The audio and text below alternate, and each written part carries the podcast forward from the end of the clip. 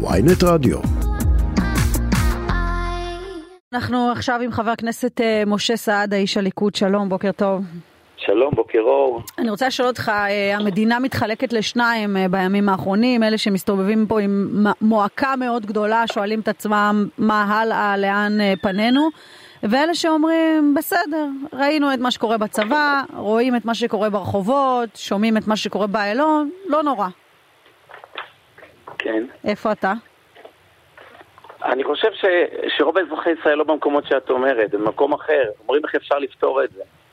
רוב אזרחי ישראל רוצים שיח של אחים, מבינים שהחיבור גדול מהמפריד, שמעל הרפורמה הזאת, או אי רפורמה, יש את החברה הישראלית, זה רוב הציבור. אה, אבל איך זה מתיישב עם החקיקה החד צדדית?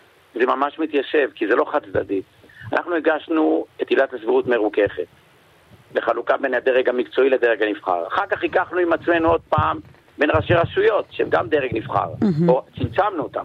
השארנו רק עילת סבירות מוקטנת, כאשר כל עילות הביקורת של בית משפט על הדרג הנבחר קיימות, שירות וקיימות, וזה גם נכון. כל העילות.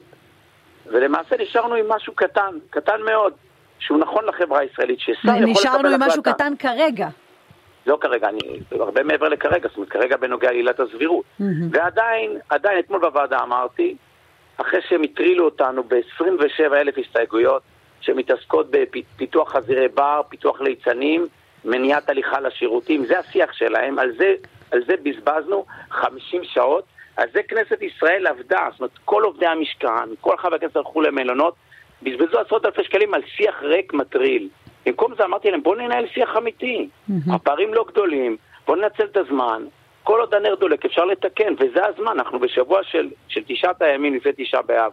ימים מאוד משמעותיים בחברה הישראלית. אנשים היום נוהגים מנהגי אבלות בגלל החורבן, החל מהיום, mm-hmm. ואנחנו מתעלמים מזה, ולכן אני אומר, לא מאוחר. אם רוצים שיח אמיתי, אפשר.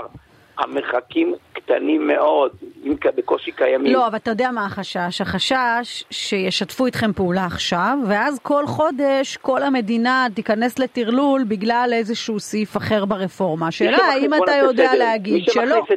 מי שמכניס לטרלול זה הצד השני. הצד שלנו לא מכניס לטרלול, ממש לא. אנחנו גם אומרים, אנחנו אומרים מהשלב הבא שלנו זה הרכב הוועדה לבחירת שופטים. זה עדיין בתוכניות שלכם? ברור.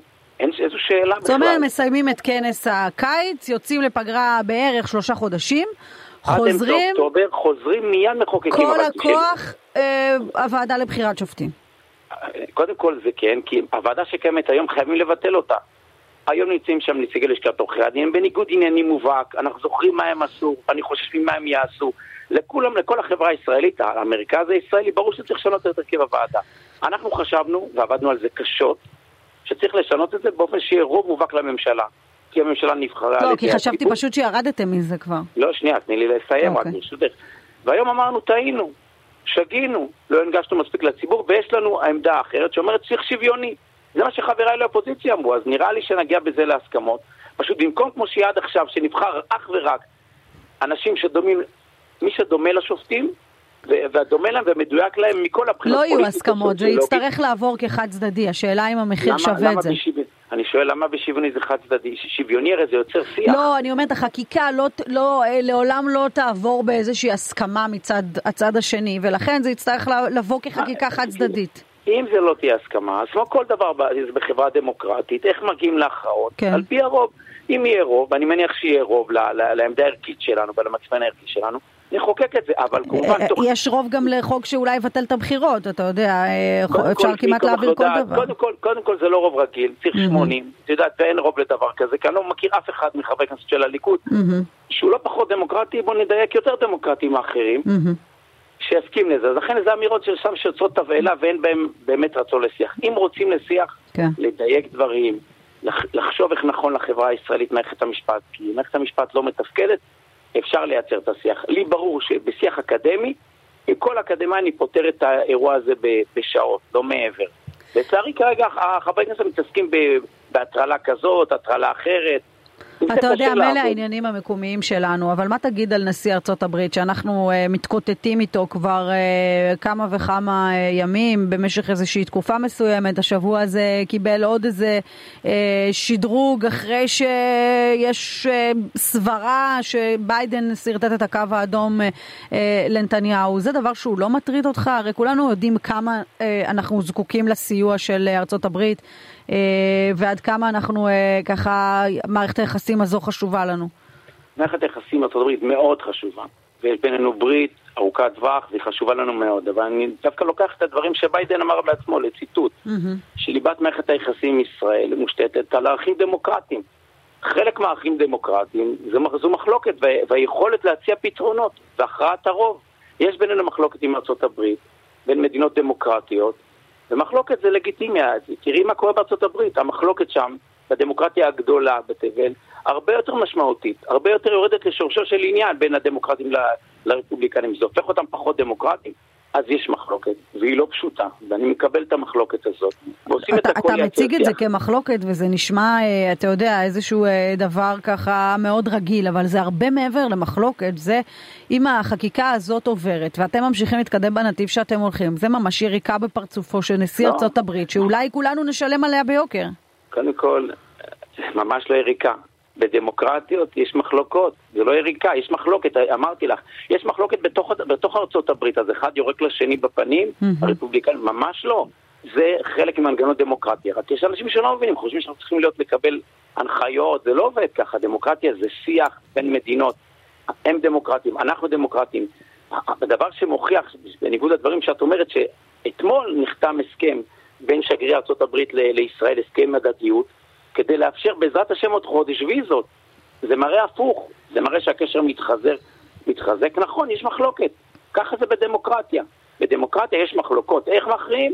בשיח, בהכרעת הרוב אם צריך, וזה מה שקורה כאן. אז אתה לא, מתרגש, עם, אתה לא מתרגש ממה שקורה עם ארצות הברית, אתה אומר זה לא... לא... אני חושב שהם עצמם לא מתרגשים. הראיה, שאתמול חתמו הסכם... אתה חושב שארצות הברית לא, לא, לא מתרגשים ממה שקורה כאן? תגדירי, ארה"ב זאת מדינה. בארה"ב יש בתוכה מחלוקת ביחד... נשיא ארה"ב לצורך העניין, הממשל. בארה"ב יש מחלוקת בנוגע לבית משפט עליון, בתוך ארה"ב. השיח הזה הוא שיח גם שקורה שם, זה נכון, זה חלק ממדינה דמוקרטית. חלק מהערכים של מדינה דמוקרטית, יש שיח, יש מחלוקת, יש ויכוח. יש בינינו מחלוקת, אבל אני חושב שרב המחבר על המפריד, במסגרת הערכים הדמוקרטיים, והקשר הזה עבר מהמורות קשות יותר, ואת המהמורה הזאת שבעיניי מהפחות קשות, בעזרת השם נחלוף ונמשיך לקדם את מערכת היחסים. לא, אבל השאלה לא שלי, אם אתה לא, אם אתה לא חושב ש...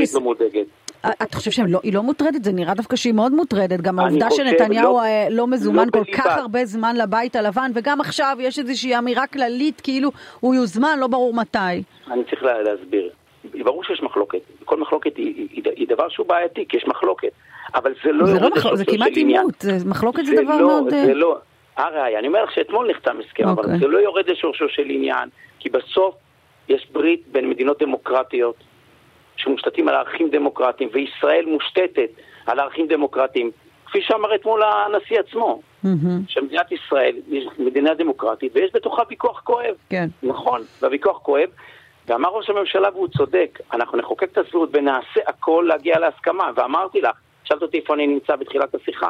אני נמצא במקום שחושב שצריך לעשות כדי, הכל כדי להגיע להסכמה, כי זה ערך על. אם כולנו נראה שמעל הרפורמה או אי רפורמה, הערך על זה מרקם החיים בחברה הישראלית, אפשר וצריך להגיע להסכמה. אני רוצה לשאול אותך לגבי דברים שאמר הבוקר אה, נדב ארגמן, אה, על כך שבעצם ראש השב"כ אה, וגם הרמטכ"ל חייבים לשקף את תמונת המצב, שלא לומר לשרטט לנתניהו קו אדום. להגיד לו עד כאן, מה דעתך?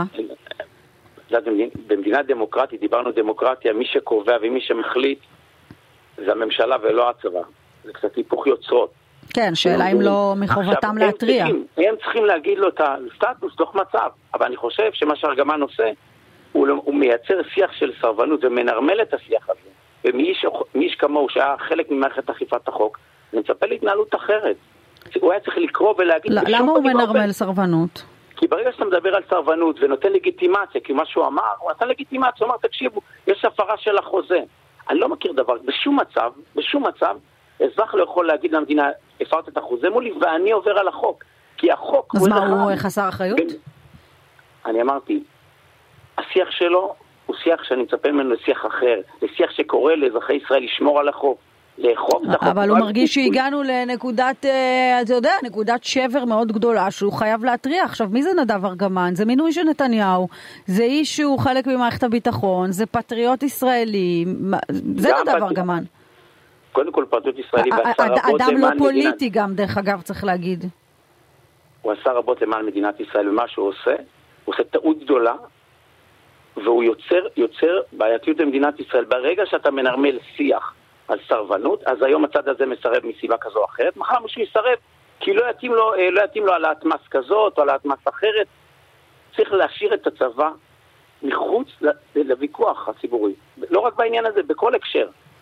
בכל הקשר, לכל, כל אחד בא עם האמונות שלו והדעות שלו לצבא, הוא שם אותם בצד, בקידבק, ומה שהוא עושה לטובת מדינת לא, ישראל. לא, אבל אתה יודע, זה אנשים שאומרים, בכלל, זה לא סרבנות, הרי סרבנות זה איזושהי אה, פקודה בלתי חוקית בעליל, וכאן מדובר באנשים שהם מצפונית, אידיאולוגית, לא יכולים אה, אה, לשרת ברגע שהמדינה מפרה איתם את ההסכם, בדיוק מה שאומר ארגמן. זו, זו, זו מכבסת מילים, זו סרבנות, זו סרבנות וזו עבירה על החוק. שלא. יתבלבל, שיקרא את החוק מה זה המדע. זה פשוט מעבר על החוק, זה קו אדום. אסור לחצות את הקו הזה. אני שקיבלתי צו מילואים, או הבת שלי עכשיו שמשרתת כקצינה בשלדג, לא שאלו אותה אם היא רוצה או לא רוצה, אם הפרו איתה את החוזה, היא באה לשם. קודם כל, אני מזכיר לכולנו, זו זכות, זכות גדולה לשרת בצבא מאה אחוז, אבל כשראש שב"כ אה, אומר את, את מה שהוא אומר... זה, הוא טועה, הוא טועה, מה שהוא עושה הוא טועה. ואני חושב שהוא צריך לתקן לא, את הדברים שלו. אבל הוא לא דמות פוליטית, אולי אנחנו כן צריכים להקשיב למה שהוא אומר.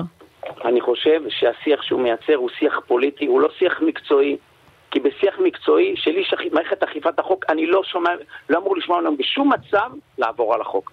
הוא צריך להגיד לכולם, חבר'ה, מעל הכל יש שמירה על החוק בחברה דמוקרטית. ופתאום בשם הדמוקרטיה, בשם הדמוקרטיה, שרומות החוק בגרונו והוא רוצה להגן על מערכת המשפט, הוא קורא, הוא קורא לעבור על החוק.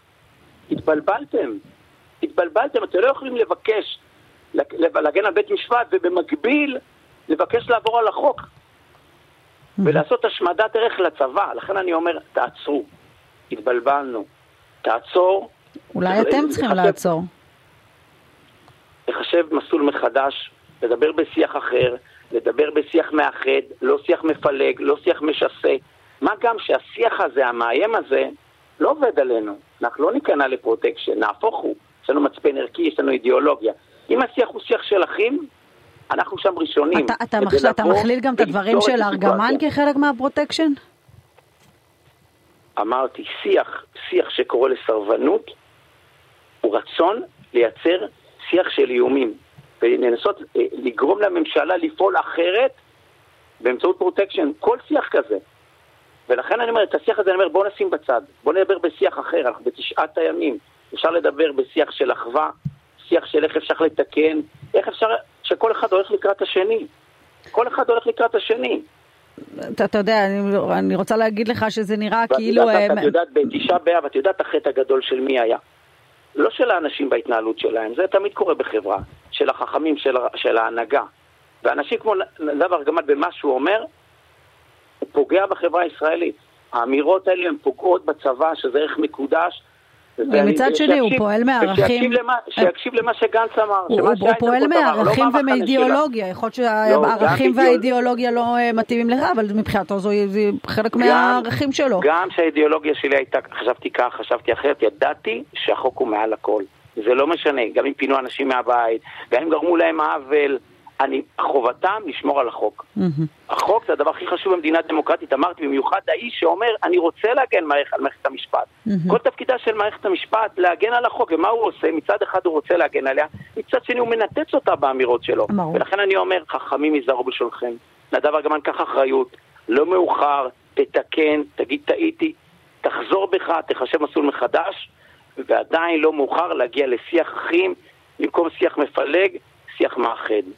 ברור. חבר הכנסת אה, משה סעדה, איש הליכוד, תודה רבה שדיברת איתנו. יום נפלא. יום טוב, ביי ביי.